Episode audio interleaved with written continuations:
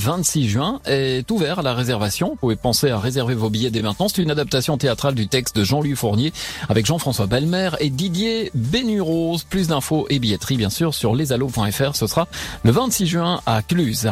À Bonneville, le 12 juin prochain, un campement et un marché médiéval vont prendre place de 10h à 18h30 pour découvrir la vie de camp de l'époque. La confrérie du Chêne Blanc va vous proposer une véritable immersion avec démonstration de sellerie, de calligraphie, de forge, herboristerie, conte, création de côtes de mailles.